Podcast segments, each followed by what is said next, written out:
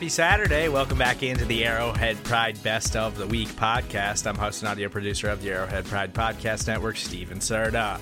It is game week in Chiefs Kingdom. The Kansas City Chiefs will take on the Arizona Cardinals on Sunday at 3:25 Arrowhead time. To keep you busy until kickoff, we've got plenty to get to on today's show. We'll start things off with the Out of Structure podcast. They discuss the Chiefs' 69-man roster. After that, we'll follow things up with the Great British Chiefs show. They've got our first Cardinals preview of the week. After that, we're going to take a quick timeout. When we get back, we'll catch up with Chiefs Coast to Coast. They discussed what we heard from the Kansas City Chiefs at the podium this week. And then we'll wrap things up with Show and BK discussing what to expect when the Chiefs have the ball Sunday in Arizona. That's all coming up on today's Arrowhead Pride Best of the Week. It's always fun to kind of peruse the gambling lines. It's a great way to kind of preview games, kind of look at, what the who truly is better teams or not. You know, Vegas isn't wrong a lot, right? You know, it honestly factors out that way. And it's nice that, I can finally do it, legally, kind of just sit down on my phone, don't have to be texting anybody to make some bets for me. So, I'm excited. And we got some good lines for you guys. So if anyone's looking to make some season-long bets before week one starts, listen up to our segment coming up. But Stags, we want to talk about the roster a little bit, don't we? I mean, we got a 53-man roster set in stone, never going to change. We're ever changing, but we got our initial 53-man roster. Yeah, there's even a transaction today on the extended 53-man roster, so we can call it the 69-man roster. And in the initial version of said roster, the Chiefs did sign James Wiggins, a defensive back, young athletic player, right, to the practice squad today, Monday, as we're recording this. But the rest of the roster is pretty much how you thought it was going to come out. So I want to talk a little bit about some, maybe not specifics about the roster. I think that's been covered, but any big themes we saw about how they constructed this thing and who they were able to keep, who they weren't able to keep. And I'm just going to start there, that I didn't see where they lost anybody that any of us had hoped that they would keep. When you look up and down the roster, there may have been some guys you were surprised made the 53, but anybody that they released from the 53 that we thought might have a role on the team this season came right back to the practice squad. So I think in a lot of ways they played this thing pretty well.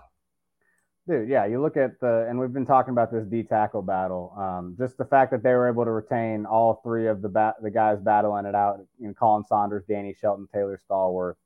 You look at the offensive line, right? We all know we like the starters, but having Austin Ryder, who has literally started a Super Bowl with Patrick Mahomes, someone that Patrick Mahomes is comfortable with, if that's your practice squad call-up, I mean, you're living good, you're feeling good. The receiver position, they have Darius Fountain and Cornell Powell, guys that, I mean Darius Fountain especially, just someone that can be called up in a pinch and do something, especially on special teams, someone they can trust. So, no, I think you're 100% right. I think just everywhere you look at the, even past that 53-man roster, it really is a well-rounded, whole team, and they've really made some good decisions, and they really have. Again, they didn't lose a lot of people they wanted to, and man, it looks good. I would say. Yeah, I think Veach and his team had to really be smart about who they released, who they thought they could get right back, and they really leveraged this expanded veteran practice squad rule, right, where you can have 6 players with unlimited amounts of experience on the practice squad. So they're using that as really an extension of the 53.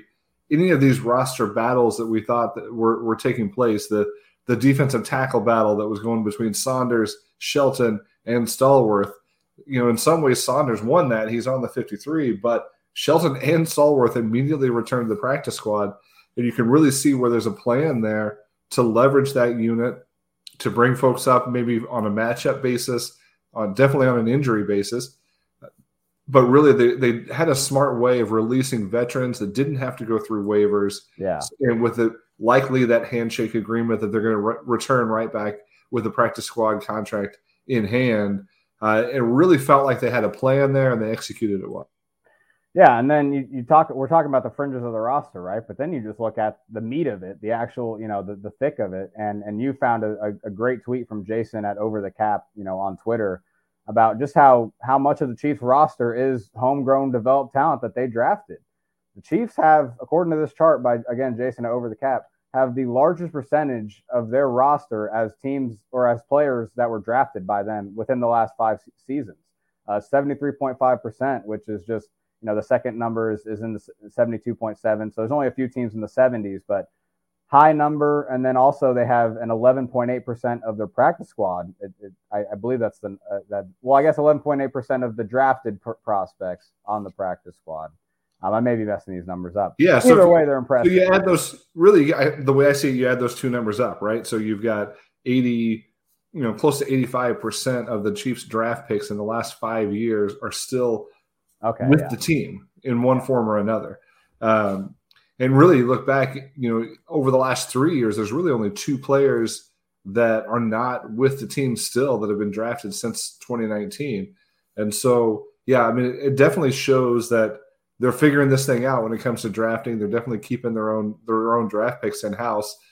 And that's all the more noteworthy when they've had so many big draft classes. Last year was a big draft class. This year with 10 players and all 10 of them being retained in one form or another, 9 on the active roster, 1 on the practice squad. I mean, those are great numbers. The only people that it hurts really are the undrafted free agents, because there's not a lot of those guys that have made the roster over the last couple of years. Because they've done such a good job retaining their own draft pick. Yeah, that is funny. I mean, you kind of think as an undrafted free agent, it's kind of a destination to, you know, come to Kansas City, maybe like, oh, yeah, maybe I can catch on with the Super Bowl team. Well, you know, it's apparently pretty hard to catch on because they're so good at utilizing their draft picks, not wasting them. So, no, it is. Yeah. It should be a credit to Brett Veach. That same chart also shows that there's a very small number of the Chiefs draft picks that are on other teams' rosters, probably – direct correlation to how many of them are still on the Chiefs roster. And one of the smallest percentages, if not the smallest percentage in the league, that are actually out of football or out of the league. And so really by any metric you look on that particular chart, they've drafted well, they've retained those players, at least through their first contract. Now that's the next big test, though, is will they start having some of these guys on second contracts? Because really – that's why the cutoff, that's why the where you start measuring this from 2019, they have it basically everybody still in house. From prior to that is where you start seeing a lot of guys drop off, because that second contract is either coming from another team in the league and not necessarily with the Chiefs. So the real success of this draft class and last year's draft class and the year before may start to show out when they're extending those contracts, hopefully over the next couple of years, if that's in the card. Well, and that's the negative of this, if there is a negative of how good being so good at drafting, is that you really can't keep everyone. You can try, but if you are so good at drafting that all these guys, you know, deserve a contract worthy of, you know, being a starter, you know, a quality starter, and they're all coming up at the same time, there's going to be guys that we think are good players that aren't going to be able to be re-signed for just that reason. They're going to have to pick and choose at times. So that'll be a good test to see kind of, you know, Veach, you know, this is the draft part of it as being a GM. Now, how do you maneuver the signing second contracts where you get value and where you can kind of trust your future draft picks to kind of make up for losing quality players? But on the flip side, when you have, you remember the most valuable commodity in all of football, right, is a great quarterback on a rookie contract. Right. And then things change when you have to pay that quarterback. And then what does everybody say?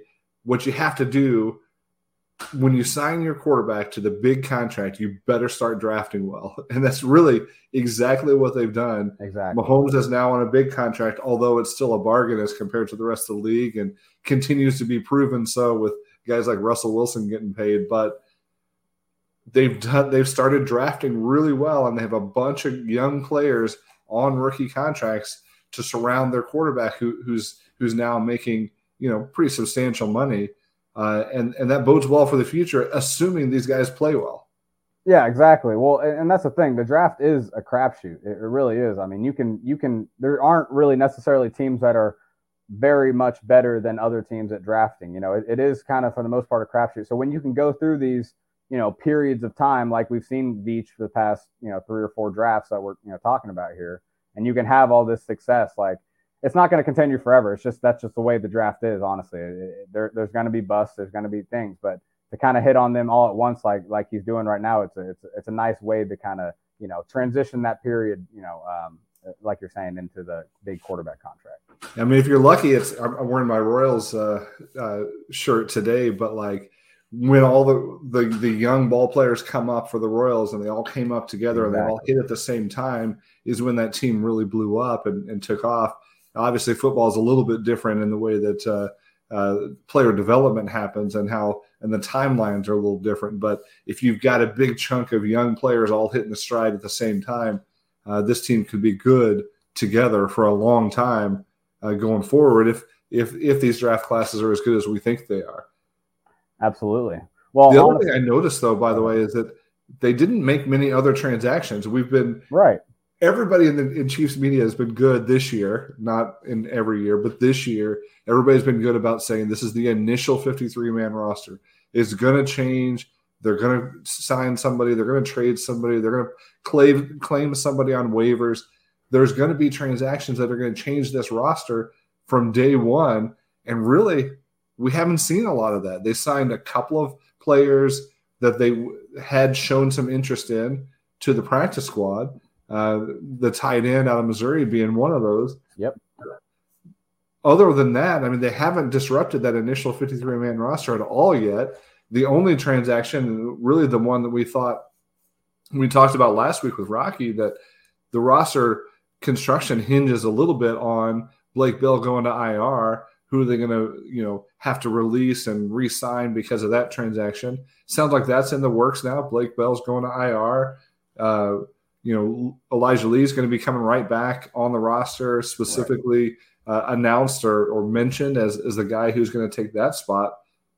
But otherwise, they haven't made a lot of transactions, and all of those decisions that we thought the roster construction was hinging on, Ronald Jones making the roster, Darian Kinnard making the roster, Danny Shelton, you know, making the practice squad, and Blake Bell going to IR. To me, those are the four moves that, you know, really defined how the bottom end of that roster was going to work out, and pretty much all of them have played out exactly how we thought they would, other than Danny Shelton on the practice squad, where we thought he might be on the active roster. But you got to think that they still have a plan for him, right? They're going to call him up when they need him. Yeah, exactly. No, he's a direct Derrick Nnadi replacement. What Derrick Nnadi does on early downs for this team against the run, you know, if he were to go down, they would definitely need someone like Danny Shelton. And I think Saunders can do it to an extent, but not in the way that, you know, Nnadi can just sometimes just doesn't get moved and just absorbs that double team. And that's exactly what Danny Shelton can do as well. But I do want to play a little game with those Stags real quick. I want to just kind of guess the game day inactives, because honestly, it was kind of going through it, you know, finding six players out of this 53, and the rule being that, you know, you can actually have up to only five inactive with an offensive lineman, an eighth offensive lineman, you know, active, obviously. It is kind of tough to pick out some players that you don't, you know, that don't suit up. I mean, there might be some players that, you know, showed out in the preseason a little bit that might be kind of, you know, just naturally not on, you know, not dressed up. So I don't know. Do you have a prediction? Let's do a snake draft here. So I'll pick an inactive, and you can follow it up with another one until we have our five or six. Perfect. So I'm going to take the first round draft pick when it comes to game day inactives. It's Shane Buechele, the third quarterback, is going to be inactive every week. There's really no question about that unless catastrophic injuries happen above him. So the first pick in the inactive draft goes to Shane Buechele. Yeah, accurate first pick. And I think the second pick is pretty set in stone too. Darian Kinnard, the right tackle from Kentucky, fifth-round pick, just not there right away to you know, contribute right away. But he's still in the 53-man, obviously, because they don't want to, you know, have a chance of losing it, obviously. Yeah, that was an interesting one because so many of the media and folks around the Chiefs had talked about how he's not going to make it. They're going to cut him. He hasn't shown enough. Maybe he'll be on the practice squad, but maybe they also like that rookie contract and they just want to keep that thing intact while they continue developing. So yeah, point. I think that's a no-brainer. He's a, you know, third or fourth in line for a tackle spot, and I think on a game day, if they really needed an emergency tackle, they've got plans there in house on the active list. So yeah, I think he'll be inactive every single week. So the second pick being Darian Kinnard. For the third pick, I'm going to cheat a little bit and say it's one of the defensive ends. So it's, we don't know what their plans are there, but it was a mild surprise that both Joshua Kando and Malik Herring both made the roster. We thought it'd be one or the other. Both of those guys made the roster along with Carlos Dunlap, but Dunlap was banged up. He's back to practicing again, but he hasn't practiced a lot. And so maybe it takes a little time for him to be active. So maybe week one, he might be the inactive one. But then I think every week, at least one of those three is going to be inactive as long as all three of those guys are on the 53. Yeah, I'm with you. And I think it makes sense maybe that Kando gets that edge over Herring right away just because he has some experience playing, in the defense, obviously. But Herring was better. I agree. Yes, I really liked Herring. I really like what I saw from Herring this year. I thought if they picked between the two, I would want Herring on the team. But Herring was dealing with his own little bang up in practice, recently too. So, I think it could flip flop, like you're saying, like one or the other, and that's why it makes sense why you cheat and take two for that draft pick. But I'm gonna go. Right, the fourth pick to me seems pretty clear, and it's a kind of surprisingly clear. Joshua Williams, the cornerback, just because one of the cornerbacks is going to be inactive every week. That's kind of just how it works. They kept six. Chris Lammons is a special teams ace, and it was funny. We actually had an AP commenter kind of come at us for calling Chris Lammons a special teams ace. That's what he is. That's what Dave Tobe calls him, and that's just how they're going to treat him. So get used to him being on that 53-man roster, and I really think – he's known league-wide as one. This is not just like Dave Tobe talk. Like, he's a legitimate – one of the better special teams players in the league. Yes. Now, is it Lammons or Lamons, by the way? I go back and forth. I always knew it as Lammons. Everyone kept calling him Lamons, so I tried to transition, but it's going to go back and forth. Hi there, and welcome back to the Great British Chiefs Show with Brad and Tom. It's week one. We finally get to preview a game, and it's the Cardinals this week. Sunday night, 9:25 over here, and... man, I mean, when we did a bit of research on this, I know Tom has done some research on it, and I've done some research on this. The Cardinals, for me, they look to be the most unprepared team of this season.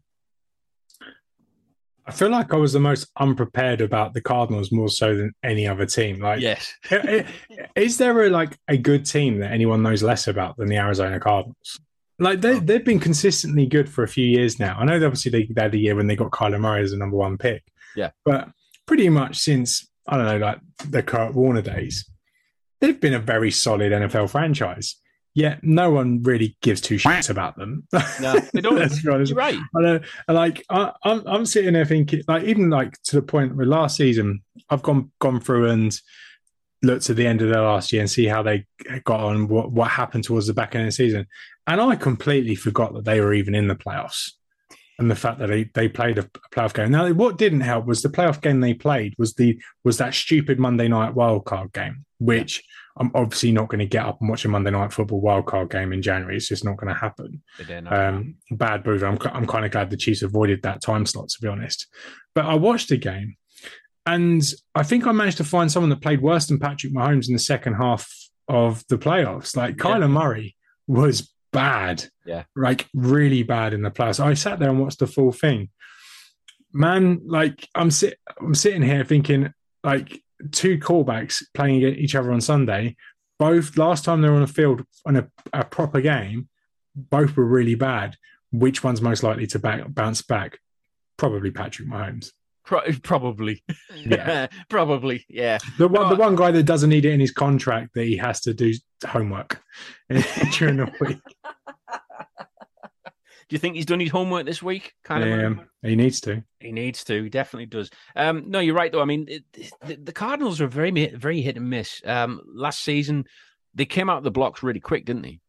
Didn't they go 7-0 the first lot of season? And everyone was touting them as being this team's going places, right? Mm-hmm. And then they really kind of lost it towards the back end of the season. Yeah. And that team as well, I believe that team is a lot better than what they've actually got now. Especially defensively. But, I mean, if you're looking at the offensive side, I mean, Kirk's gone. Yeah, Christian Kirk. Christian Kirk is the reason why Tyreek Hill is no longer a Chief. Well, yeah, he's the guy. Yeah, exactly. Yeah, it's his fault. If it wasn't for Christian Kirk, Tyreek Hill would have signed a $22 million contract and he'd still be here with Juju. Man. Anyway, yeah. So Christian Kirk is not there. The online it's just more holes in the colander at the minute. Do you know how not to steal other people's work, but I've listened to a couple of podcasts and Cardinals-based podcasts over the last couple of days.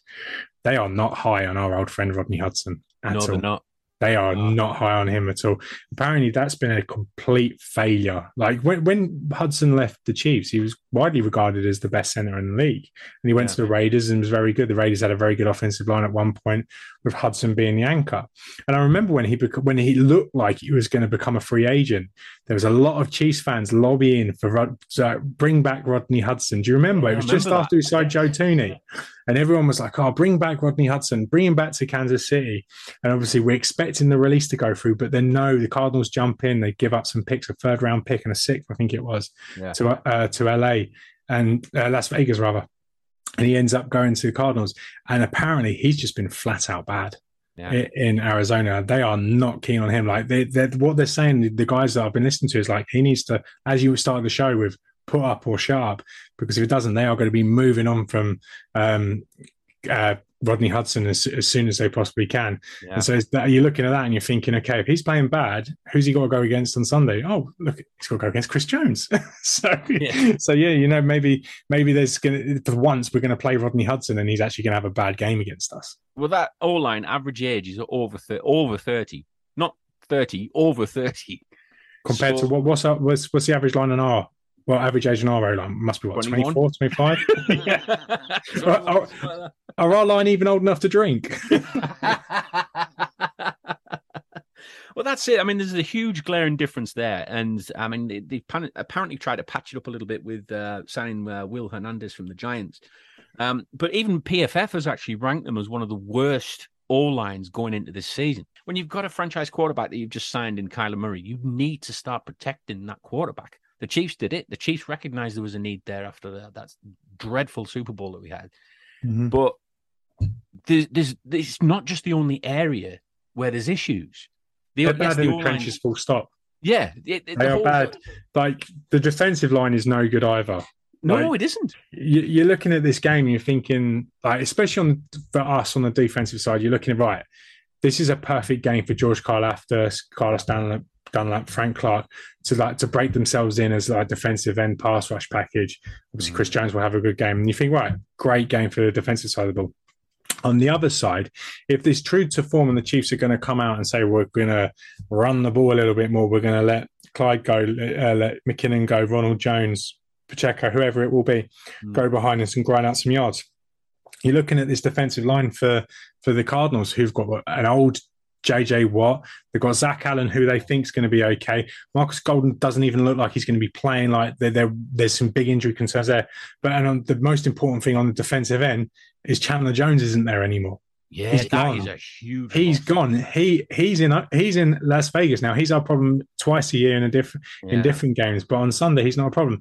I'm looking at a defensive line and the linebackers, which is going to be led by Isaiah Simmons. Yeah. Who's not been great since he come into the league, where he's into his third year now. I'm thinking the Chiefs, they're going to have a field day here. This offensive line is going to eat on Sunday. We've said many times that, it's a well-known fact that games are won and lost in the trenches. Now, when you look at the fact that the trenches on both sides for the Cardinals are either decimated or aging or just not particularly that good. Yeah. I mean, the Chiefs have got to be working in this, thinking that we've really got to not even up our game, but actually manage to rack up points, sack totals, all that kind of thing, and really kind of settle themselves in using this game. Because, I mentioned one of the wide receivers before, Christian Kirk. Sorry to interrupt you, Brad. Just before you move on to wide receivers, the problem for the Chiefs' defensive line.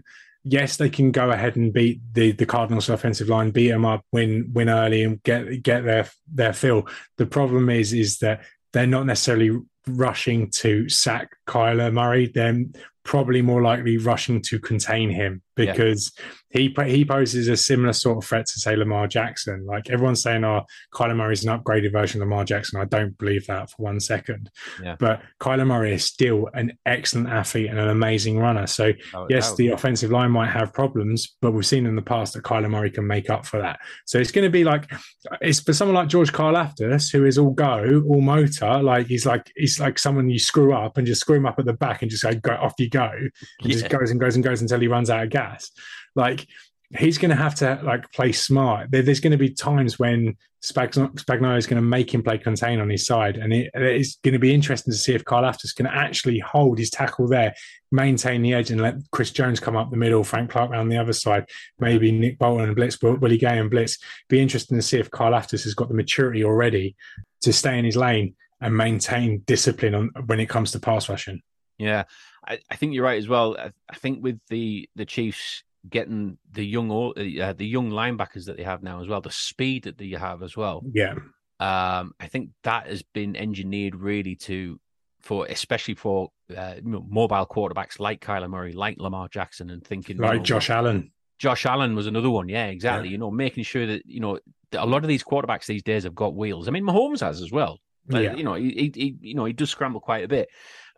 So having that speed at linebacker, I think, is very much key in this to try and combat some quarterback players like this. Do you think? Can you imagine them spying Kyler Murray with Willie Gay? He'd murder him. Of course, he'd murder him alive. But how big's Kyler Murray? But who's going to be the guy then? They're obviously going to have to, if they're going to play contain or if they're not going to play contain, they're going to have to keep someone spy. And it's going to be one of the linebackers. You put Brian Cook in that, because he's probably one of the quickest ones that we've got out there that you could probably put in as spy, but also keep the two linebackers. Maybe, potentially. Maybe you'd have to call up Spags and let him know. So, yeah. Spags, I've got an idea, mate. I've got a play for you. Yeah. From Brad. Maybe. I just imagine, like, I suppose when you look at the fact that the Cardinals haven't got DeAndre Hopkins this week, which is massive, he's not back till week 7. Yeah. Then you look at their pass catchers and who they've got, Andy Isabella and Hollywood Brown, who they got in a trade this year. Yeah, they got Rondale Moore as well. Oh yeah, of course, Rondale Moore. He's been suffering with an injury. He's even going to play.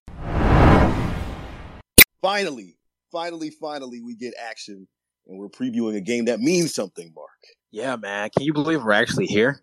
Like, it kind of feels surreal. To me, I don't know about you, this felt like the longest offseason ever. I don't know what it was about this. It just felt really, really long.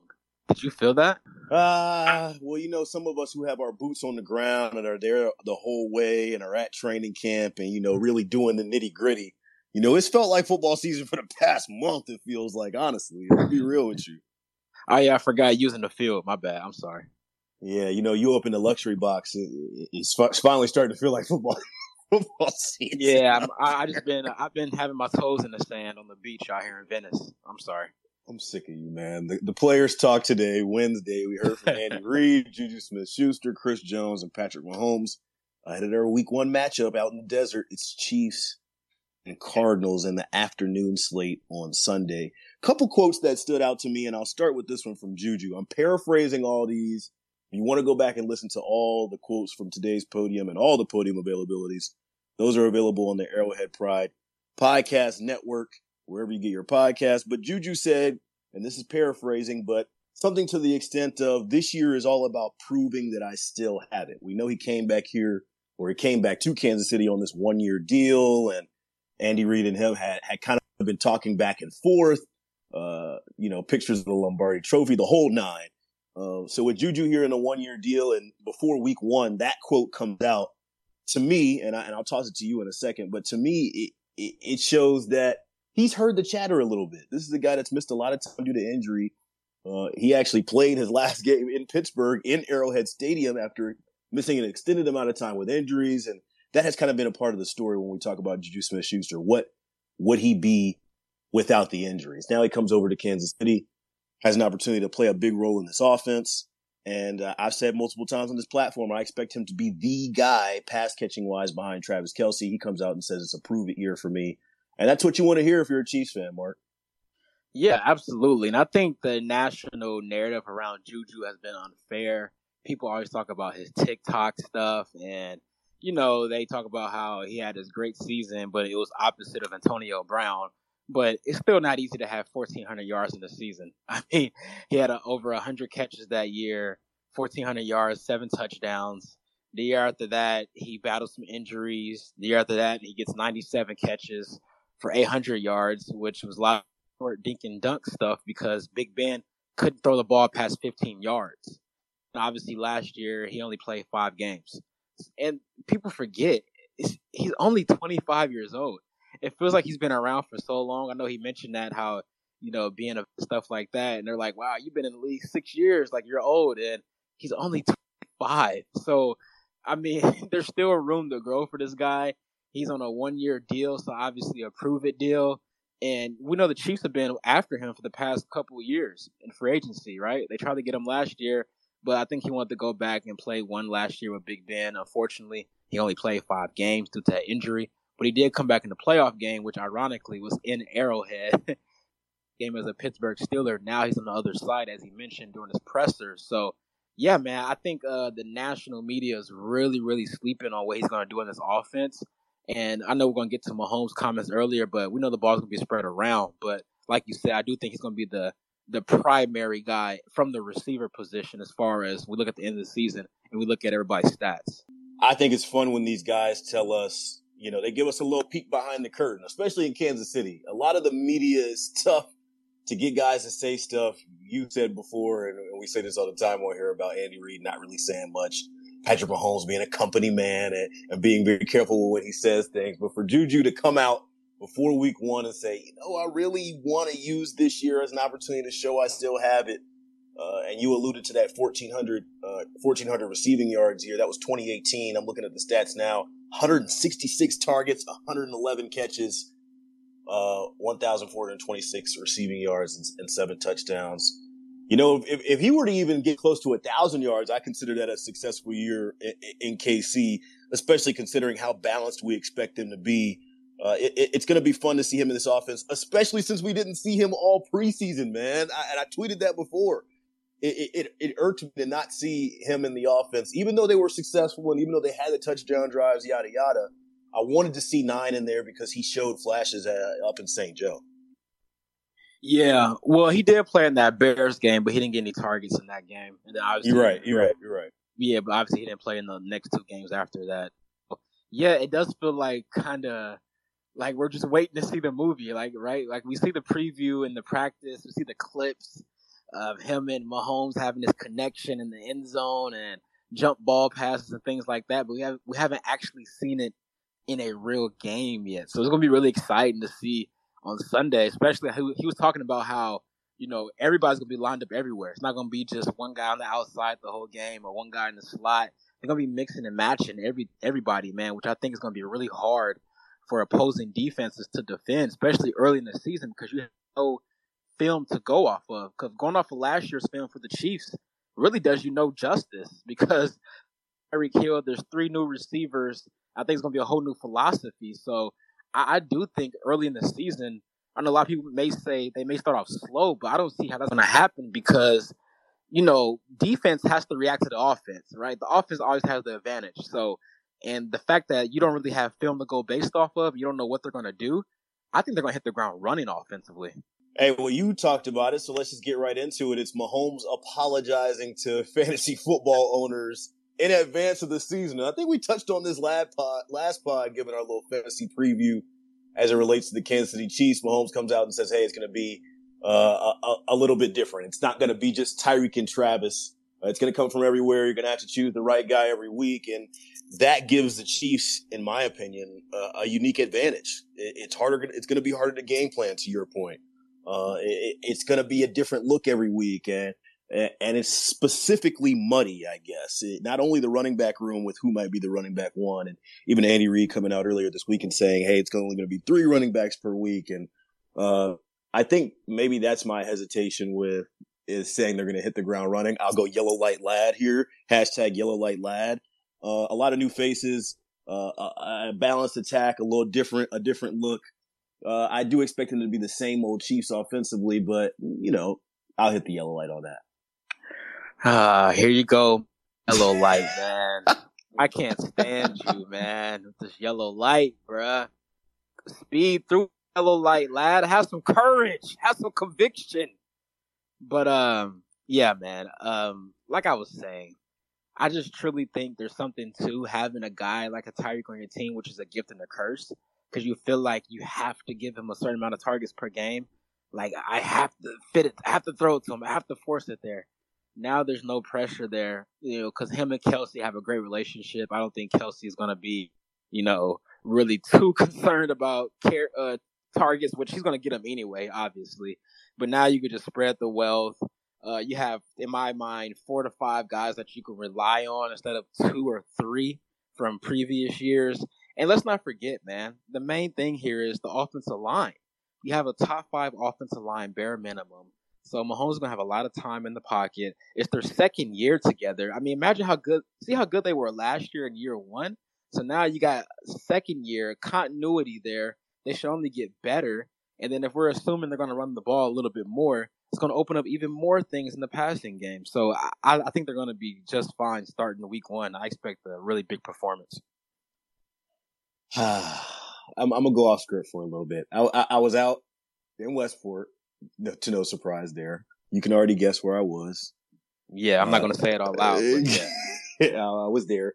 And our Arrowhead Pride's Pete Sweeney was there. And we were talking about last week's episode. This was actually right after the pod, I think. Hold on. Was this a scheduled meetup or it was just random? It was random. I was actually just chilling. Westport Wednesdays is kind of a thing, so all the bars will have specials or whatever. So we're out there just chilling on the patio, and I see Pete walk by. I'm like, Pete, come over to the table, come over, come chill, you know, come break bread, whatever. And he's like, yo, you know, I like how, you know, there's a yin and yang here. You call me Yellow Light Lad. We can get the jokes off. I'm sure there's going to be a Photoshop coming one day of Yellow Light Lad.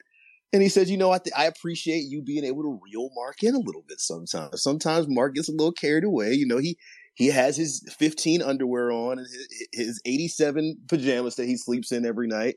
And it's a good yin and yang. So I just wanted to share that anecdote to know that, hey, you know, it's a balance. Life is a balance, Mark.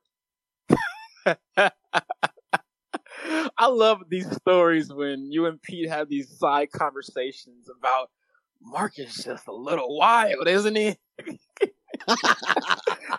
I remember you told me about one y'all had at training camp. Hey, man, we're just waiting for you to pull up. That's the truth of the matter. We're that's what it is. You guys up, just bro. Missed me. You guys missed me. You guys want me to come back to KC. That's what it is.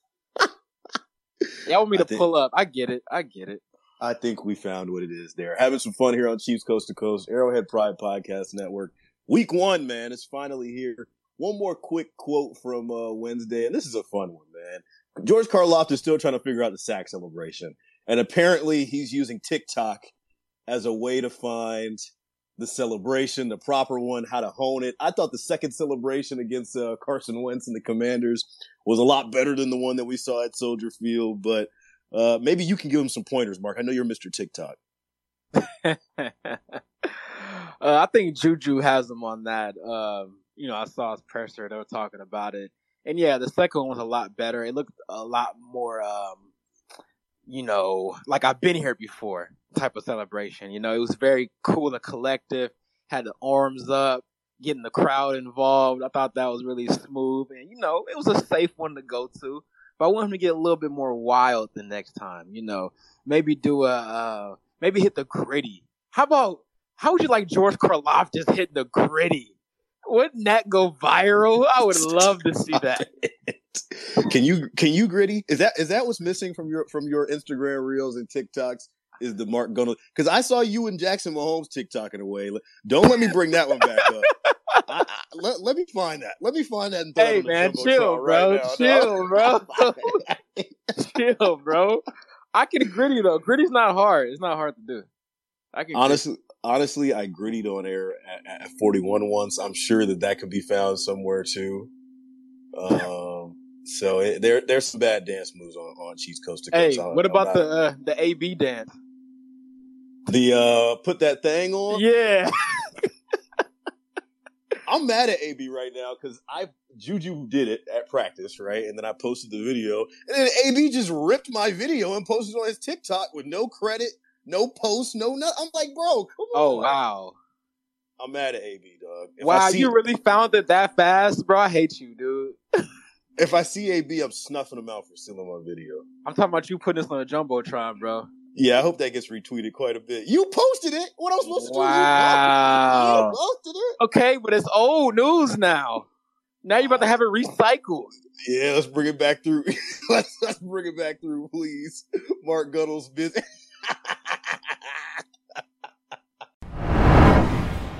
All right, we did this last year, it's our thing, when the Chiefs had the ball. I'm gonna tell you what, fellas, I am so excited because listen, I don't believe what we saw in the preseason is, oh, that's what the Chiefs offense is going to be.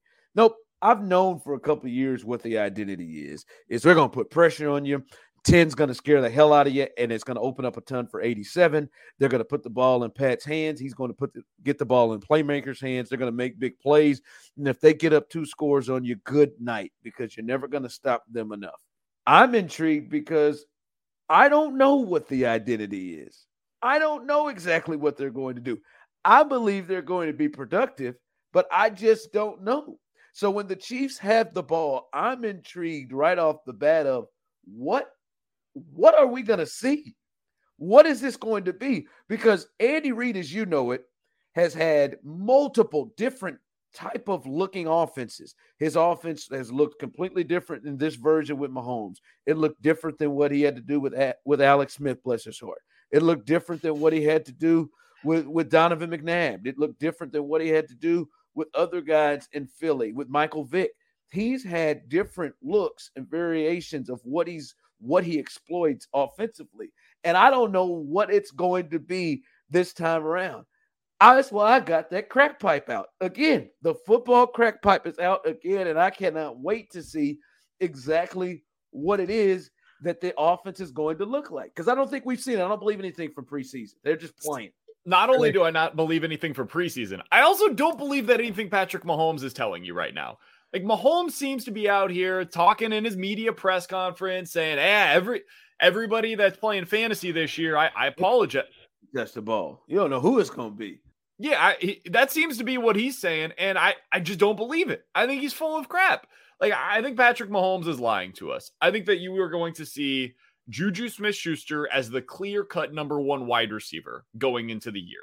I think he is going to be the guy that more or less replaces the touches, not in the same way, but he replaces the touches that you saw from Tyreek Hill a year ago. I think he's getting like 100-plus targets on this team. I think he's going to be your number 1 wide receiver, and I do agree with him in this. I think those other guys, the McCole Hardman, Sky Moore, MVS, those 3, there will be weeks where they fluctuate. Those are going to be the spike week guys. McColl's going to get a big week, and then it's going to be Sky, and then MVS comes through. But I do think that the identity of this offense is going to be very simple. It's going to be crossers with Travis Kelce and Juju Smith-Schuster going across the middle of the field, picking you up 8 to 12 yards at a time. It's going to be different than what it's been in previous years, but that, I think, is going to be the identity of what this offense looks like. Like, I get where you're going from that. I can get from the standpoint of Kelce is going to be a guy that he's always looking at. But when it comes to those receivers, man, I don't know if it's just like, that's the part. I don't know if he's going to have a guy that he has, that he feels I got to get it to. Like, I don't know if he's going to have that because, and maybe this is something that I need. Maybe I need to see Juju again because I don't have the Juju who played off of, Antonio Brown in my head. I got the Juju who was struggling late in Pittsburgh that had injuries and been. Like, and maybe Kelce is going to be his version of Antonio Brown that he plays off of, which I could get. But, boy, I'm having a hard time wrapping my mind just right now. I need to see it, of believing that Juju is that guy that he was. And to get to a point where Pat and Andy and company believe we gotta get the ball to him. So I don't know. I agree with you with Kelce, but for me, I can see a little bit of open man, like wide receivers, let's just play, which I can see as an advantage because you don't know the hell to key on. But I think a lot of Chiefs fans hope Juju emerges as that, but I'm having a hard time picturing the Juju who went crazy that I'm having the Juju, let's just be honest, who I drafted the next year in fantasy, and he cost my ass because I thought he was going to put together a hell of a season like he did. He had so many touches. So I'm having a hard time right now believing Juju is a guy like that. I've grown more confident in Juju as we progress through training camp, and I just saw his connection with Patrick Mahomes, and I tend to believe that his struggles the last season, one, health, like just can't do that much about injuries. Like they just caught up with him, and I do think that he was a product of just a bad offense in Pittsburgh because of the limitations of Ben Roethlisberger. Like the Steelers have even hinted at it this season that like, yeah, Matt Canada couldn't really run the things that he wanted to run last year because Ben just wouldn't run them. Like Ben was just like, no, I can only throw 3 yards from the line of scrimmage. So that's what we're doing all of the time. And it's going to be hard for any wide receiver to make an impact when they're not getting an opportunity to get open down the field and make plays that way. And everything's around the line of scrimmage. And so I still think that Juju's got some explosiveness to his game that we just haven't been able to see the last couple of years. And I still think that Patrick Mahomes is capable of elevating a player like Juju Smith-Schuster, like these other wide receivers. So I do think that Juju is going to be the number one guy with, well, number two kind of behind Travis Kelce. And I think the Chiefs will be okay with that as long as he stays healthy. Yeah. Like when you say when you say number one, you think he will completely stand out from the other wide receivers on the team. Is that what you guys are saying? I agree with BK and what Patrick Mahomes is saying about like, oh, sorry to the fantasy managers because I'm going to spread it around. He's always kind of spread it around. But when they had a deeper wide receiver group, he would spread it around quite a bit. And I think Jody Fortson's going to be in the mix there too. But we saw last year that he would just funnel targets to Tyreek and Travis Kelce. And he's going to get into a rhythm and he's going to get comfortable. And I think Juju's going to be the guy that he feels the most comfortable with. And eventually we're going to be talking about Juju getting like 8 to 10 targets a game. Yeah, I think this is going to be the reverse Devontae Adams. Like, I know that people are kind of concerned this year about Devontae Adams, at least in terms of the targets that are going to be there for him with Las Vegas, just because he's got so much more competition and he's with a quarterback that is not Aaron Rodgers. I think you can make a strong case that Ben Roethlisberger was one of the 5 worst quarterbacks in the NFL last year. I understand that I understand the name, dude. He's bad. Did you watch Ben? The 5 worst. I think that the Pittsburgh Steelers upgraded at quarterback and they have Mitchell Trubisky starting for them this year. Like I think that people that are saying they're going to be bad this year are absolutely insane. I don't think they're going to be great, but I think they're going to be better than they were last year because that's how bad Ben Roethlisberger was. He was an active detriment to their roster. And as a result, I think you're going to see a totally different version of Juju Smith-Schuster. I think they're different players, Ron, but it kind of reminds me of Odell Beckham last year when he left the Browns to go to the Rams. And it was like, oh, yeah, that's Odell Beckham. I forgot. He's still super talented, but he was on a terrible team in an awful situation with a quarterback who couldn't throw because he was hurt. I think something similar is going to happen this year with Juju, where people are going to be like, oh, yeah, we loved Juju like 2 years ago, and then he was with the corpse of Ben Roethlisberger for and 2 that's more years. Fair, but that's fair. And even to the analogy that you use, like still, like Odell was still never the same Odell. Like the Odell last year, he was. I don't think the Rams won the Super Bowl without Odell. I think that dude became one of like the most important players in the playoffs. I'm not saying he's not important, but the old Odell, which was leaps and bounds better than Cooper Kupp. You know what I'm saying? The old Odell, this guy 1,500 yards. Like he still wasn't to that. Well, I'd say leaps and bounds better than Cooper Kupp. Cooper Kupp's pretty incredible. Okay. Yeah, let McVay had him with Stafford those first like 3 or 4 years in the league. Just do stuff that I'm just saying I'm not saying you're wrong. I just need to see because that's not the I'm having a hard time seeing that Juju again. That Juju will clearly stand out to it. But to the point that you're making off of this is we're doing when the Chiefs have the ball, like somewhere it's going to change. And you think Kelce and Juju will be the top targets for Mahomes, and that's where kind of the offense potential identity will be. I still, however, believe that there is going to be some other place where the math comes in, right? I think there's going to be some. We said they're going to have to do it different, right? They're going to have to do this thing different because they're just not going to have the explosiveness of Tyreek Hill. They've got some fast guys, but they don't have the fear factor and explosion that Tyreek Hill does. So they can't run things the same way. And where is this production that they didn't take advantage of or use prior? Where is it comes? I think somewhere else it comes. I don't know if it's a second tight end. You brought up Fortson or Noah Gray. I don't know. I don't know if it's a second tight end, running back, whatever. But I do think somewhere where they didn't have a lot of production in years past, I think they bring that up. And to me, I think it may start Sunday with Clyde. I think Clyde, or somewhere in the running game, Clyde in some form or fashion being involved, that may be the place where they have some uptick in places that they didn't before. Because like I just don't think they have somebody else, whether it's Juju or whatever. I don't think they have somebody else on the field where they feel like they got to get the ball in his hands like they did with Tyreek. So some other place is going to jump up. And I think it better be the time for Clyde to have it happen. I think that might be the place. Do you know how many 20-yard rushes Clyde Edwards-Helaire had last year in the regular season? And I'm sure you're going to tell me. Zero.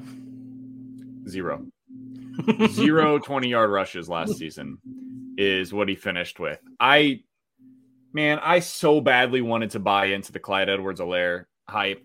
I think this is a make or break season for him. I really do. Oh, absolutely. This can happen so quick with running backs where they go from, being a former first-round pick to either being like a washed-up backup or completely out of the league 5 years later. I'm not saying Clyde's going to be out of the league. I think he could go the route of like a not quite to this degree, but kind of the Leonard Fournette where he ends up going elsewhere and still has a career elsewhere where he's somewhat productive, but he's not the player they thought he was. And if he doesn't get things going offensively in the passing game this year, I really don't know what his role is going to be for the Chiefs. They decided to keep Ronald Jones, and I think he's going to take eventually some of that early down work. I think Isaiah Pacheco will get some of that as well early on in the season.